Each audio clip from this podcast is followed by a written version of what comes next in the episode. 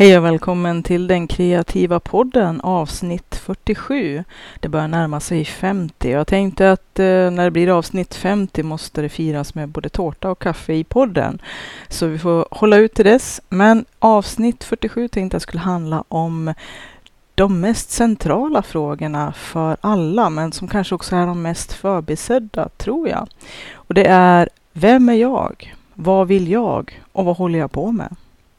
Det kan ju låta lite fånigt, men jag tror att det är en sak som vi behöver prata om för att närma oss ett eh, kreativt liv som blir tillfredsställande och som blir som vi vill att det ska bli och att vi själva blir den vi är tänkt att bli. Jag pratar ju ofta om det, att vara sitt autentiska jag. Men det är inte så himla lätt att vara sitt autentiska jag idag med tanke på att det är så mycket distraktioner, så mycket brus och så mycket störningar hela tiden. Och i tidigare poddar så har jag pratat ganska mycket om hur man kan försöka hitta olika metoder att avvärja de värsta kanske sätten som både våran tid och våran livsstil och eh, våran moderna teknik och ja, det vanliga runt omkring människor som alltid har funnits som har en tendens att ta bort fokus från det som är viktigt för oss. Och att det är lätt att hamna i bråttom, bråttom-fällan. Det är ju så att vi har en eh, slags eh, prestige, att det är status att vara upptagen och att hela tiden vara påpassad och att telefonen plingar i ett och att vi springer som torra skinn. Men frågan är om vi egentligen gör det vi ska göra, det vi borde göra och det vi vill göra. Alla gånger så tror inte jag det, utan att det är lätt att uh, bara följa med i det här hetsiga flödet utav bråttom, bråttom. Och att det som skriker högst är det som får fokus, fast det kanske egentligen inte är det som är det viktigaste alls. Men hur ska man få reda på vad som är viktigt egentligen? Det är ju inte så himla enkelt. Och jag tror att det som alltid börjar med det som man själv går omkring med på två ben, det vill säga en själv, att man måste göra lite soul searching och att man måste hitta vem man själv är. Och det är ju en sån här sak som kan låta väldigt, uh, ja, lite gröna vågen och lite woo-woo som de säger på engelska och lite, lite väl eh, andligt kanske. Men egentligen är det ganska simpelt och ganska konkret. Håller jag egentligen på med det som jag vill och det som jag borde för att få det liv jag vill ha? Och det är klart att det är ju lätt att säga för att eh, vi är ju alla fast i kanske våra egna små ekorrhjul och eh, de har en tendens att bara snurra fortare och fortare och fortare. Och frågan är om vi hinner med själva att ens förstå eller fatta eller notera att uh, det här hjulet snurrar åt helt fel håll eller det här hjulet det är inte det jag ska vara i alls. Men eftersom att det går så fort så fort vi fortsätter vi springa. Och ju fortare vi springer, ju mindre kommer vi att notera att vi faktiskt springer åt fel håll. Och det är som eh, någon har sagt att eh, om man ändå inte vet vart man ska så kan ju vilken väg som helst duga. Men man kommer förmodligen inte att hamna där som man egentligen hade lust och vilja och kanske drömmar om från början att man ville hamna. Så att allting börjar med en själv och eh, att kanske emellanåt sätta sig med sig själv att ha de här eh, lite djupare inre samtalen eller tankestunderna. Reflektera helt enkelt. Var är jag just nu i mitt liv och eh, var vill jag vara någonstans? Var är jag på väg åt rätt håll? För att eh, det tråkigaste är ju som ett annat talesätt att eh, det är väldigt lätt att man råkar stå och skälla vid fel träd. Och om man kommer på sig själv med att ha stått och skällt upp mot fel träd i hela sitt liv så är det kanske lite småjobbigt. Och då kan det vara lite svårt att backa från det, att man kanske på något vis inte riktigt vill konfronteras att det här trädet var faktiskt inte mitt träd. Och jag vill inte stå och skälla på det här trädet för att det är inte egentligen det som ger mig någonting. Men vi kan ju lätt fastna i, i livet eh, där vi är och hjulet snurrar fort så att vi kanske inte hinner tänka efter så himla mycket. Så att eh, de här tre frågorna som jag har på mitt eh, lilla anteckningspapper idag. Vem är jag? Vad vill jag? Vad håller jag på med? Är ju ganska vitala, fast de låter ganska skämtsamma faktiskt. Men de är ju oerhört väsentliga. Att börja med vem är jag? Det är ju egentligen nästan den absolut svåraste frågan. Och om man inte vet vem man är så kommer man ha jättesvårt att veta vad man vill och om man håller på med rätt saker och vad man egentligen borde hålla på med annars. Så självkännedom är kanske den här äh, poddens centrala tema idag. Och jag har skrivit en massa ord som jag tyckte var lämpliga att kanske reflektera runt omkring för att uh, komma lite närmare vem man är. Och först och främst då det som jag redan nämnde, reflektion. Att uh, sätta sig ner med sig själv och uh, antingen ha ett, ett tyst samtal med sig själv tankemässigt. Eller att skriva. Skriva kan ju vara ett väldigt bra sätt att kunna reflektera. Det, det fina med att skriva det är ju att man, tankar kan man lätt komma vilse i. Det finns ibland eh, en tendens att uh, det bara snurrar runt, runt, runt och att man börjar älta och liksom, ja, det blir inte så konstruktivt. Skrivande, att sätta sig ner, och skriva kan vara ett oerhört bra sätt att få syn på sig själv och syn på sina egna tankar. Och speciellt när man ska reflektera och kanske göra det på ett lite mer strukturerat sätt. För när vi kommer in i det här ältandet och när vi börjar tugga samma grejer som vi har tuggat på hundra gånger, tusen gånger förut, då är det så svårt att hitta ut ur det och kanske också sätta fingret på att nej, nu sitter jag här och ältar i tankarna.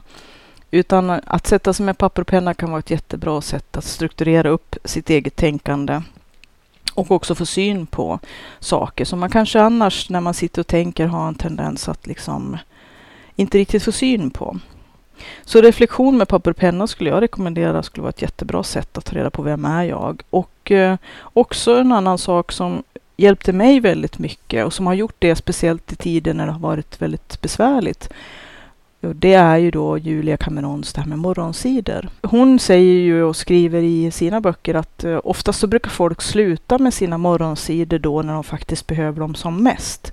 Det vill säga att det är bra att sitta och kanske eh, skriva morgonsidor, slå upp en kopp kaffe sådär på morgonen och, och avverka sina två och en halv sidor för hand. Man ska helst skriva för hand som hon tycker för att man ska få kontakt med sig själv, att det här organiska att skriva för hand som också många andra vittnar om, är oerhört eh, bra för eh, att kunna reflektera och komma lite djupare med sig själv än att sitta och knacka på ett tangentbord som vi annars gör till vardags. Man får väl välja vilken metod man själv tycker passar en bäst och eh, om det är att sitta och knappa på telefonen eller att skriva på tangentbord eller att skriva för hand så tror jag att det är bättre att faktiskt få saker och ting nedskrivet än inte alls. Men det här att sitta organiskt och skriva för hand det är verkligen ett långsamt sätt som gör att eh, man får syn på det man tänker på ett helt annat sätt. Så att även om jag har en fruktansvärd handstil som jag har pratat om förut, som nästan ingen kan tyda. I och för sig kan det vara bra i ett sammanhang när man skriver om väldigt personliga saker, men det kan ju också vara en fördel om man själv kan tyda det man har skrivit. Men för mig är det ju oerhört eh, mm, bra att kunna reflektera med papper och penna och skriva. Att få syn på vem man är det är inte så himla enkelt alla gånger, speciellt inte i de här stressiga tiderna och med det här bruset. Vi har hela tiden distraktioner och det gör ju att vi nästan aldrig får en stund för oss själva. Och jag pratade tidigare om när jag var ute på den här vandrande podden och gjorde ett litet besök i Hälltjärnsprojektet att eh, det är himla bra med promenader för att eh, då har man chansen att reflektera och inte bli störd. Stänga av telefonen helt enkelt eller lämna den hemma. Och eh, bilfärder. Att eh, köra bil, sitta själv i bilen och ha allt avstängt, också telefon och musik och allt vad man brukar ha som distraktioner för att komma lite närmare sig själv och ha den här tiden, det här spacet som eh, ger en möjlighet att reflektera. Men det allra bästa tror jag i och för sig så det ena utesluter ju inte det andra så att en kombo kan ju vara helt perfekt. Gå promenader, Sitt i bilen och tänk och eh, sitt ner och skriv för hand. Gör morgonsidorna.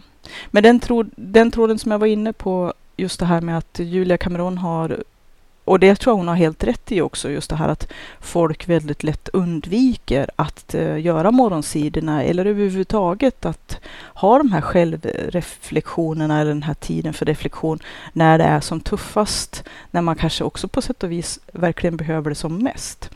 Därför att det är kanske lite för smärtsamt eller kanske man är, ja, man är hårt belastad och känner att man liksom inte riktigt eh, vill eller orkar. Man kanske mm, värjer sig från att konfronteras med sig själv för att man kanske då kommer att komma på frågor till sig själv som man på sätt och vis vill undvika att svara på för att det just då är lite enklare att liksom blocka ut eller kanske ignorera eller kanske mm, ja, slippa ifrån helt enkelt. Så att, ehm, men för mig har det varit precis tvärtom. Att eh, jag skriver sällan morgonsidor sådär regelbundet. Hon tycker att man ska skriva varje dag, varje morgon, vilket jag absolut eh, kan ställa mig bakom, för jag tror att jättemånga människor skulle skulle må jättebra av det. Att ha en daglig journal eller en egen dagbok att skriva i mera regelbundet. Det här varje dag har jag ju haft som en käpphäst också i podden, fast då mer kanske kring eh, de kreativa projekten man jobbar i. Jag brukar ju ta exemplet att om man skriver en sida om dagen så har man skrivit 365 sidor på ett år. Och det är ju en ganska hygglig roman att ha som 365 sidor som ett utkast att börja jobba med för att få ihop en bok. Det är ju inte så, så illa. Att skriva varje dag morgonsidor eller att skriva dagbok eller att föra journal. Det finns ju också många tjänster på nätet. Live Journal och sådana här, alltså man kan eh, skriva sina, sina dagböcker Eh, mer eller mindre öppet eller låst, privat eller publicera eller kanske publicera för en närmare krets eller speciellt inbjudna. Men jag tror det här samtalet med en själv, med sig själv, är också väldigt angeläget.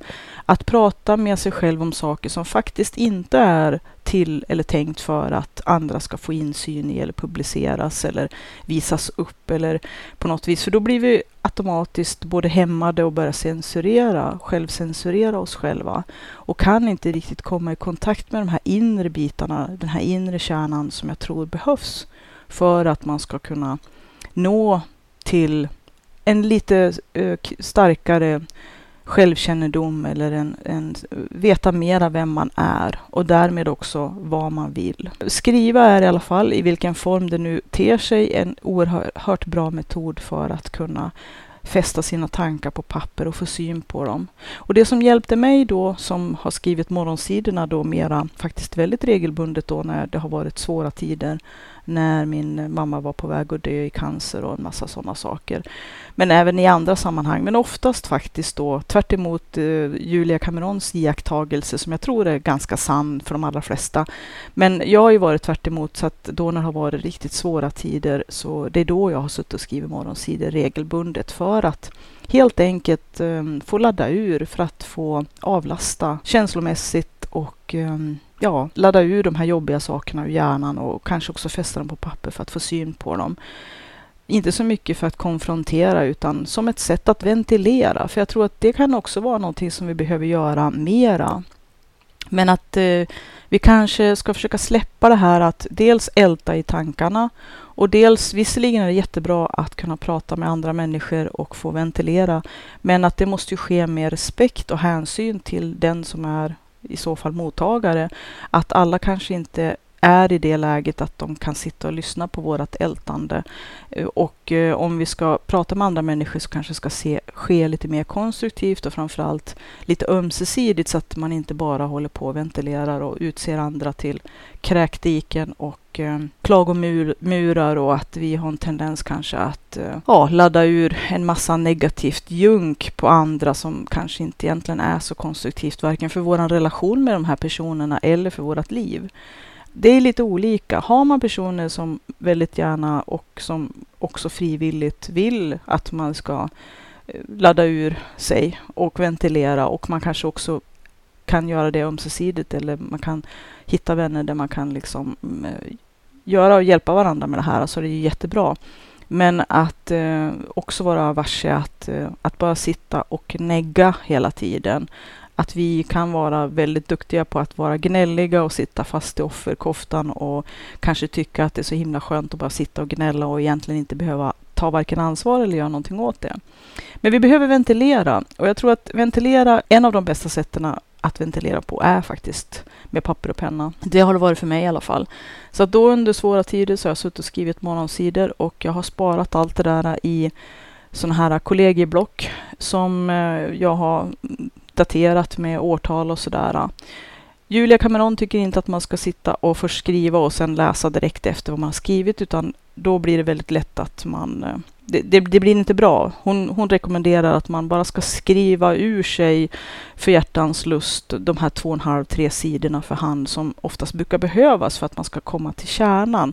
För i början blir det mest bara ett väldigt kanske omkring, omkring ältande samma gamla grejer som man liksom håller på hela tiden som är det här översta lagret av skit som flyter omkring som man måste passera för att komma till de riktiga, kanske viktiga bitarna att komma lite djupare med sig själv, att inte bara den här vardagsfrustrationen som bara hela tiden håller på att ältas och um, ventileras, för att komma lite djupare.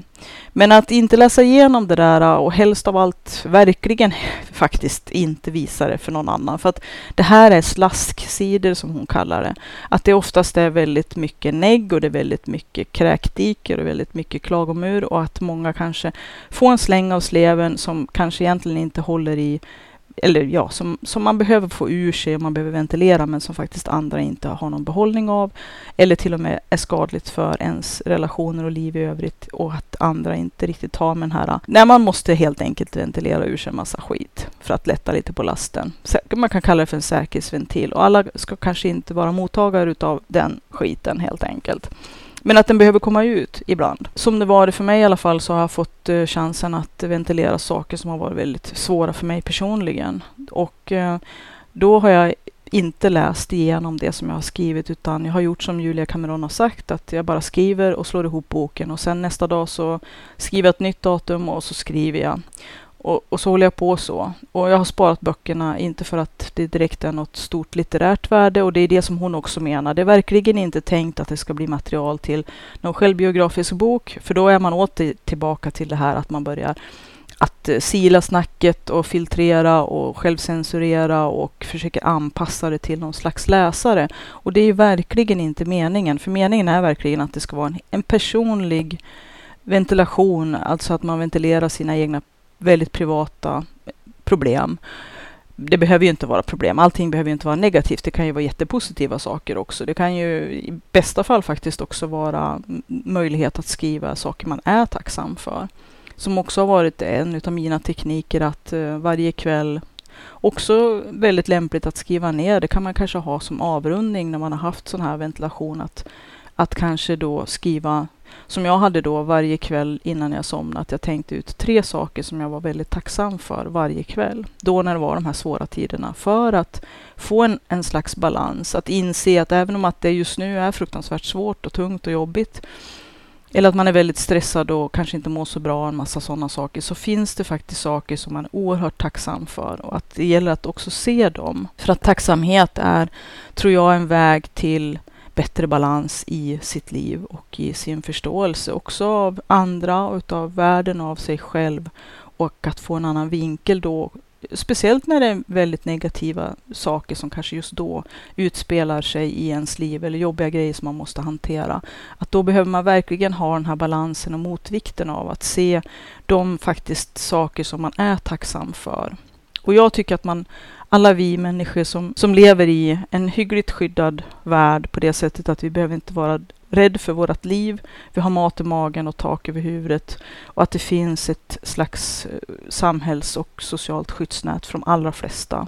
Och att eh, det finns människor som, och det är klart man kan alltid säga att någon annan har det värre, men att, att också vara eh, tacksam för att vi inte går omkring och är livrädda hela tiden. För att vi lever inte i krig och orostider till exempel.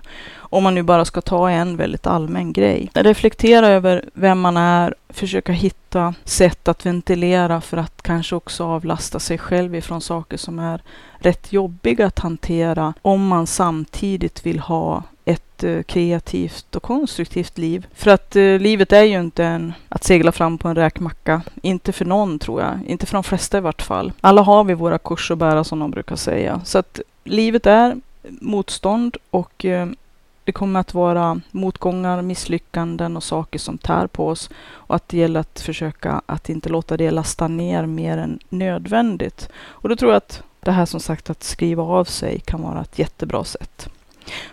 Men också det som jag tänkte komma fram till. att när man sen i efterhand, som det har hänt för mig också när jag tittar i de här eh, kollegieblocken från väldigt länge, länge sedan som jag har skrivit i perioder, så kan jag se ett genomgående mönster där. Att det finns saker som återkommer gång på gång och eh, som jag känner att det här är ju någonting som är väldigt centralt för mig, att det finns en kärna här. Att om man kan se de här sakerna som kommer gång på gång och bildar ett mönster så kan man ju faktiskt se ett, eh, en sak på lite längre håll, alltså att man får lite mera eh, man har samtidigt självdistansen utav att det har gått lång tid och att man kanske läser saker som man har skrivit under lång tid och att det är vissa mönster som kanske inte tydliga i, i varje vardagsögonblick, men som då när man läser över tid saker som man har skrivit så ser man de här äh, röda trådarna, de här genomgående temana och de här äh, mönstren som kanske inte är jättelätt som sagt att se när vi är fast i vardagssnurren utav livet som, som har en tendens att göra att bruset gör att vi inte hinner tänka och inte hinner se och inte hinner ja, vi hinner inte få syn på de här sakerna med oss själva. Och det, att se de här mönstren, se teman som man kanske inte har förstått att man har i sig själv, kan ju leda till en djupare förståelse av sig själv och ge självkännedom som också kanske kan peka på saker som Hallå, hallå, vad håller jag på med? De här och de här sakerna, de är inte alls innanför det här temat eller den här kärnan som är jag. Jag sysslar med en massa saker som faktiskt är långt ifrån det som, när jag tittar tillbaka, bland annat på de här anteckningarna, så ser jag ju att det finns genomgående teman som också talar om för mig vilken vägriktning jag bör ta. Att det finns jättetydliga skyltar som talar om att ditåt, eller kanske till och med nu går det åt fel håll. När man tittar på de här genomgående mönstren som kan berätta en hel del om en själv. Det, självkännedom kan ju vara någonting som är oerhört eh, angeläget att hitta till, men den är ju lite dold många gånger eftersom att som sagt vardagen och bruset runt omkring oss och kanske också våran ovilja att fördjupa oss för att det kan vara lite skrämmande att konfronteras. Och kanske också att vi ibland flyr lite grann för att slippa ta tag i saker och ting. Vilket jag tror på sikt är är väldigt stort misstag. För att eh, det tråkigaste som jag kan tänka mig det är ju som man säger, det är ju också så här kliché liksom att sitta på hemmet och titta tillbaka och komma på att eh, ja, jag gjorde inte det jag skulle eller det jag ville. Och jag var inte den jag egentligen var, utan jag försökte alldeles för mycket att anpassa mig till vad andra ville eller att jag helt enkelt gjorde det lätt för mig. För att också kanske att eh, gå andra till viljes och anpassa sig är ju lite grann utav den eh, den lättaste vägen ibland. Att det blir minst motstånd på det sättet och att det blir lite att vända kappan efter vinden och att det är minsta motståndets slag. Och som man säger, magin sker ju utanför våran, våra comfort zones eller våra, våra bekvämlighetscirklar. Och att eh, vara lite på tvärs med det som andra kanske har förväntningar eller som kanske är bekvämast för dem eller som är bekvämast för oss. Som sagt, det här är ju lite grann utav ett samspel. Att vi kanske låter andra styra oss för att det är lite bekvämt och att vi slipper tänka då. Men i slutändan kanske det slutar med att vi har lurat oss själva lite grann på det som egentligen var tänkt att bli vårt liv och det vi egentligen skulle vara. Men att sitta och skriva tror jag är oerhört angeläget och de allra flesta faktiskt som har skrivit dagbok eller fört en egen journal under längre eller kortare tid.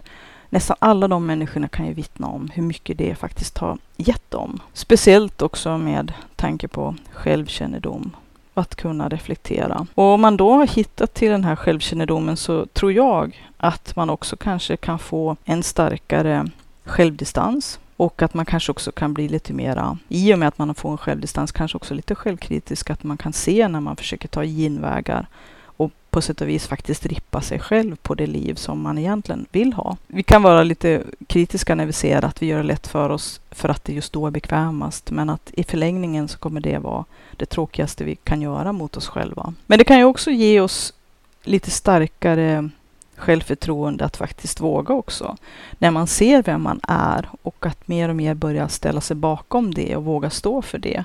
Och kanske också ta lite fight, först och främst med sig själv, att inte göra det så lätt för sig. Och att inte följa minsta motståndets lag, som annars är väldigt lätt att vi gör. För vi är ju människor och människor är bekväma djur. Det är bara att inse det. Skulle vi få som vi ville så, skulle vi bara ligga i soffan och käka chok chokladpraliner och titta på Netflix eller någonting. Vill vi få någonting annat i livet till livs så måste vi faktiskt ordna det själv. Och som jag sagt i någon tidigare podd här, vill man få någonting gjort och vill man få någonting bra gjort, då får man nog 17 göra det själv alltså. Själv är bäste dräng, sa alltid min mamma, och eh, det ligger mycket i det. Självkännedom även på de punkterna. Att faktiskt förstå när man försöker slingra sig, förstå när man försöker göra det lite lätt för sig, förstå när man följer minsta motståndets lag och kanske gör sig själv lite plattare eller låter andra styra bara för att det just då känns liksom lite ja, skönt, lite bekvämt. Men i förlängningen så kommer, om man fortsätter att låta det vara på det viset, plus också att man blir ju mer och mer instyrd på ett spår. Follan blir trängre och trängre. Att de här valen, eller rättare sagt de här valen man inte gjorde, det är ju också ett val som gör att man blir mer och mer infollad i någonting som faktiskt kan, kan bli helt och hållet fel folla, helt fel spår för mig eller för dig. Att eh, om man nu låter omständigheter och andra människor och anpassning styra vart vi är på väg någonstans så kommer den här fållan förmodligen att bli väldigt, väldigt trång och förmodligen också leda i helt fel riktning för vad som egentligen är bra. För någon kanske till och med. Förutom att försöka hitta den här självkännedomen genom att reflektera och därmed också kanske hitta självtilliten, att man kan börja lita på sig själv också, att tro att jag ser här att det finns ett mönster. Det här är jag och de här sakerna är väldigt viktiga för mig, även om att de i den här vardagens brus bara försvinner och liksom har en tendens att uh, drunkna i allt oljud helt enkelt av allt det andra. Att hjulet snurrar så fort att man inte hinner med själv och inte hinner tänka sådär att genom reflektion, självkännedom så får man tillit till att nej men det här är faktiskt jag och det här är faktiskt det jag vill. Och att jag då får möjlighet att ställa mig bakom det för mig själv, att stå upp för sig själv, att få det självförtroendet. Att det här är jag, det här är viktigt för mig och jag måste strida för det för att annars så kommer jag bli väldigt ledsen på mig själv till slut.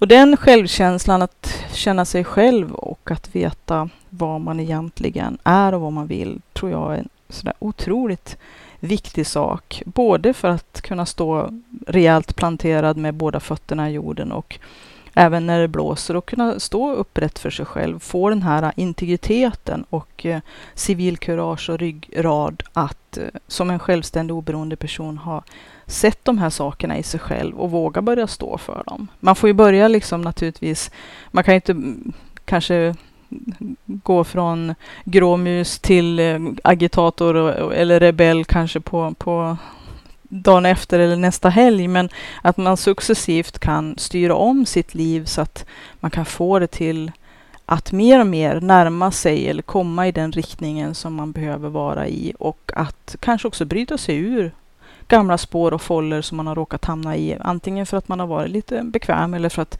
livet har styrt, styrt en eller andra människor har styrt en i den riktningen som man inte egentligen ska vara. Så att självdistans och självkritik uppe på det också, när man kanske lite grann måste bli sin egen boss och ta i lite grann med hårda, eller lite hårdare nyper och inte bara jamsa med sig själv heller. För ofta är det kanske så, jamsar vi först och främst med oss själva eller ignorerar vad vi egentligen själva behöver eller vill. Och, och då blir det ju att har vi inte tagit en stance eller liksom har en, en eh, tagit ställning för oss själva i vårt eget liv med oss själva, då är det ju väldigt svårt att ta ställning då när andra kanske försöker styra en hit och dit eller kanske påverka en. Så att, att först och främst veta var man själv står, det är liksom grundbulten för att sen kunna liksom agera på det. Och att även om om omgivningen och saker och ting runt omkring en försöker styra in en, i någon annan riktning så har man faktiskt möjlighet att, att sätta ner foten. Men eh, man kanske behöver sätta ner foten först och främst med sig själv. Det är lite hårda ord kanske. Eh, men jag tror också som sagt att hellre tar jag de här hårda orden nu och inte behöver sitta och se att jag har svikit mig själv på sikt. Det, det skulle inte jag orka med faktiskt. Och ju fortare man sätter sig ner och har det här samtalet med sig själv. Och jag tror också att det räcker inte med att ha ett samtal. Man måste nog ha flera samtal under en längre period och då är de här morgonsidorna jättebra. Men också att man måste ha dem återkommande.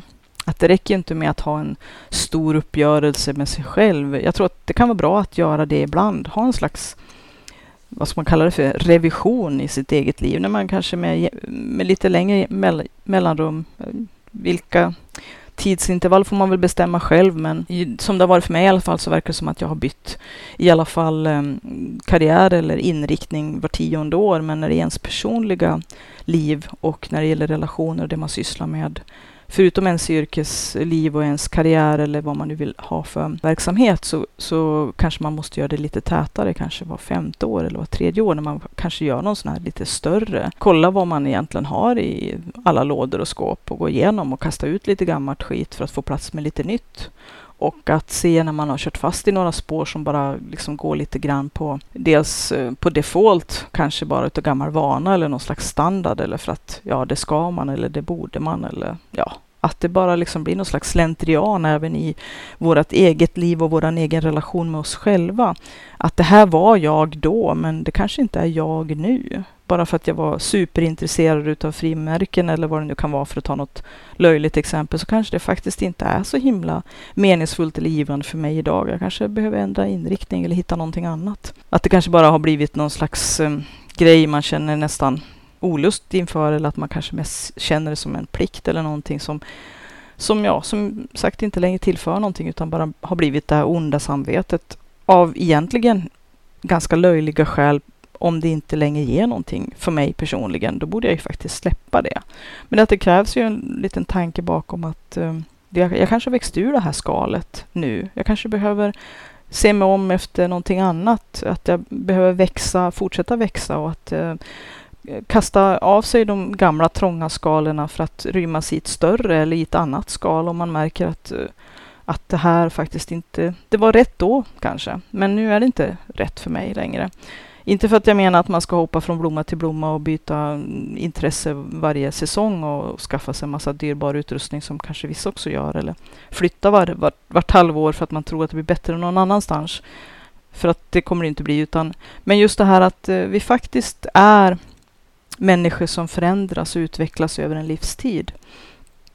Och att eh, ta in det i, i, sin, i sin egen, ja, i sin egen approach eller hur man bemöter sig själv. Att eh, då och då med vissa, både kanske jämna och ojämna mellanrum, så behöver jag ha en, en större sittning eller längre sittning eller kanske flera sittningar med mig själv när jag liksom gör en revision och går igenom allting. Vad håller jag på med just nu? Varför håller jag på med det här?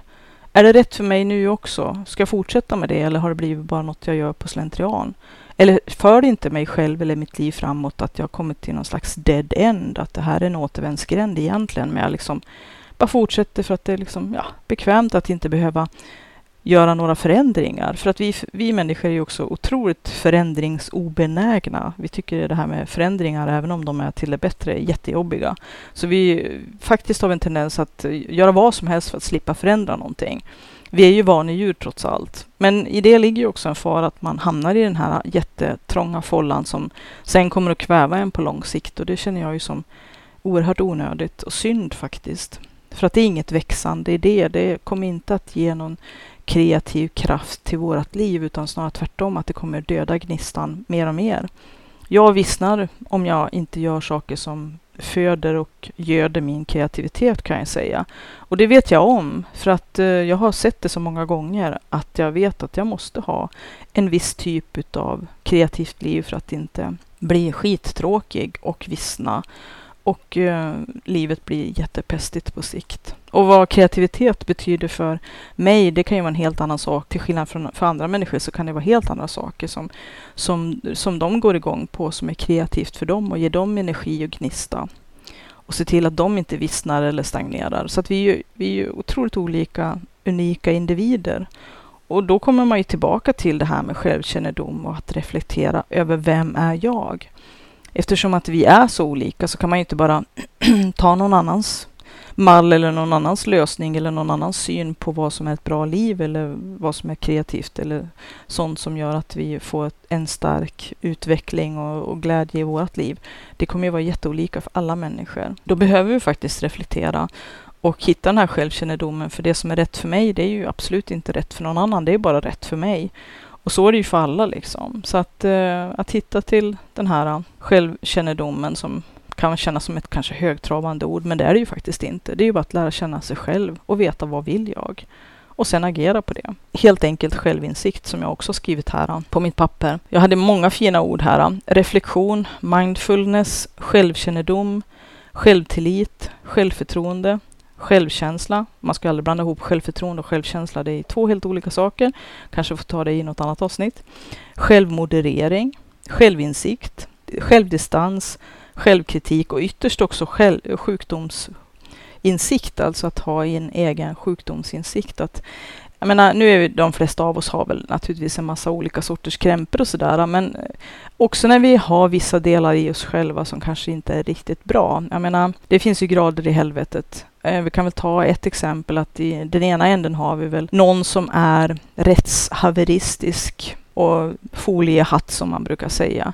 Som kanske ser hot och konspirationer överallt. Och sen kan vi väl i andra änden se en person som kanske har integritet och som har civilkurage och som kan stå upp för det som är rätt och fel men som samtidigt inte hamnar i det här rättshaveristiska läget och tror att alla är fiender och alla måste bekämpas sjukdomsinsikt när man kanske märker att man börjar att, eh, att det börjar verka hän helt enkelt.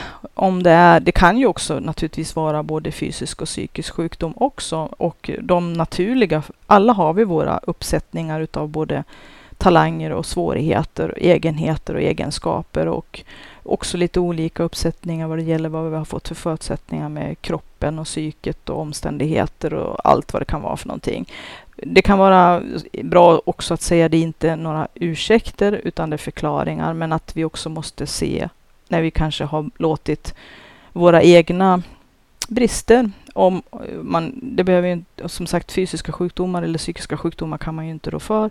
Och, men om, om det är till exempel att man börjar hamna i ett rättshaveristiskt läge eller att man skapar en massa problem för sig själv eller för andra så kanske man har en grej att ta tag i och att man kan behöva sjukdomsinsikt att sätta ner foten för sig själv och säga nej, nu har jag det här barkat här åt något håll som inte är konstruktivt och det ger inte mitt liv någonting.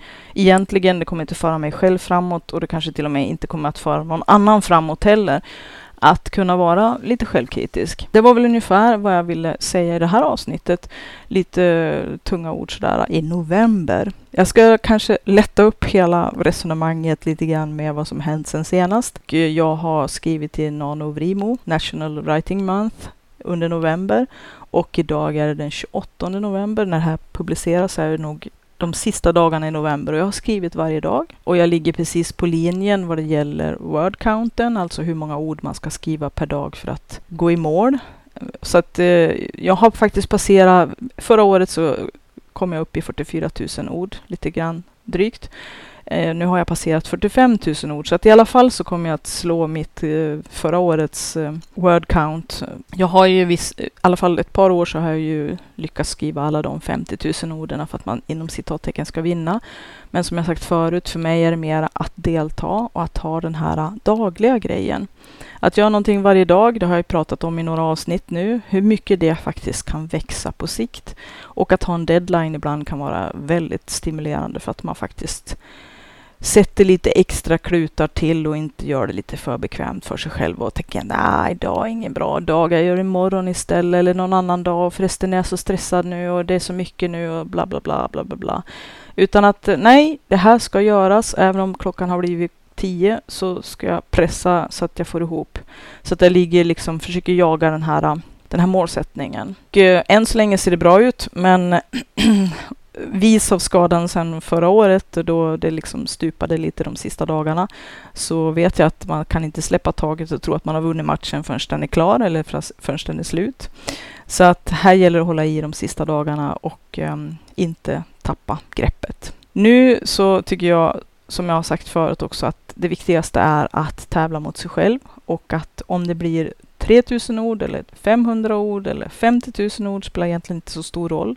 Det är i alla fall ord jag inte skulle ha skrivit annars. Och att det ger väldigt många insikter då när man jagar det här och att det blir lite grann av en kul happening.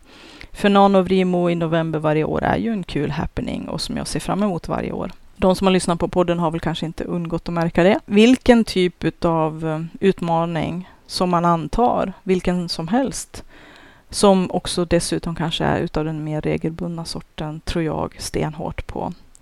Man behöver inte hålla på med det jämt, men att eh, aldrig få tid och utrymme att eh, utveckla och att utmanas av sina kreativa lustar och det man faktiskt drömmer och vill och önskar. Att hela tiden säga någon dag ska jag. Men hur länge kan man hålla på att säga någon dag ska jag? Man kan faktiskt inte hålla på och gömma sig bakom att jag minsann någon dag ska, utan gjort. Det är mitt tips. Bara gjort. Hoppas du har haft behållning av den här podden och vi hörs igen. Ha det gott!